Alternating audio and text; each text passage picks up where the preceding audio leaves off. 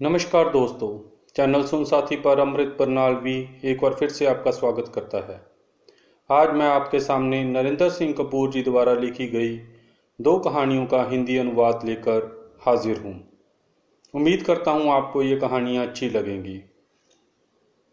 पुराने समय में एक बार एक बादशाह ने प्रजा के बीच अपनी महिमा को बढ़ाने के लिए यह घोषणा करवाई कि कल महाराज का जन्मदिन है और गरीब लोगों को तोहफे बांटे जाएँगे।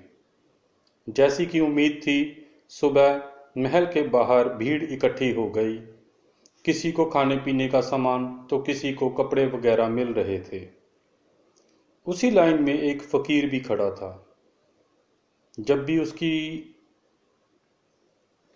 टर्न आती, जब भी उसका नंबर आता तो वह अपनी जगह किसी और के लिए छोड़ देता और फिर पीछे जाके खड़ा हो जाता। उसने एक दो बार नहीं, कई बार ऐसे ही किया। खाली तो सरकार का खजाना हो रहा था, पर लोग बातें उस फकीर की कर रहे थे। यह बात बादशाह तक भी पहुँची। बादशाह ने उस फकीर को बुलाया और पूछा, आप क्या कर रहे हो? फकीर ने कहा मैं अभी वही कर रहा हूँ जो आप कर रहे हो। बादशाह ने पूछा, कैसे?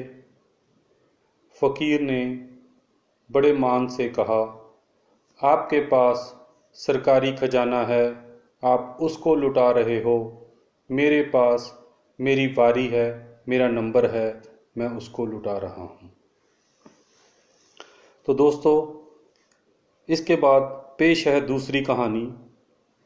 एक बार एक ठेकेदार को ठेकों में इतना घाटा पड़ गया कि उसने खुदकुशी करने का फैसला कर लिया। जब वह नदी में छलांग लगाने जा रहा था तो उसने देखा पुल के पास एक लड़की पहले ही मरने के लिए खड़ी थी, जो कि रो रही थी। ठेकेदार को यह देखकर हैरानी हुई कि इतनी छोटी उम्र की कोई लड़की कैसे इतनी परेशान हो सकती है कि वह नदी में डूबने के लिए पहुँची हुई है? ठेकेदार ने उस लड़की से इसका कारण पूछा। लड़की ने बताया कि उसकी माँ बीमार थी, जिसका दर्द वह नहीं देख सकती।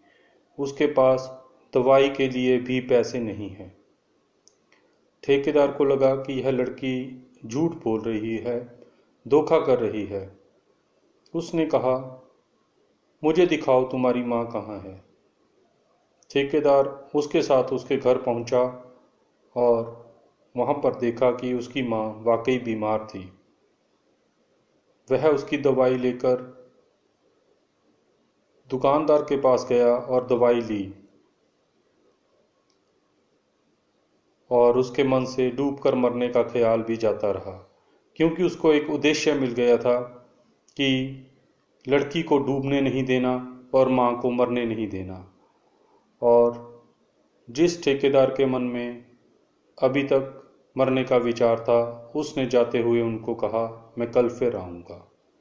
धन्यवाद दोस्तों।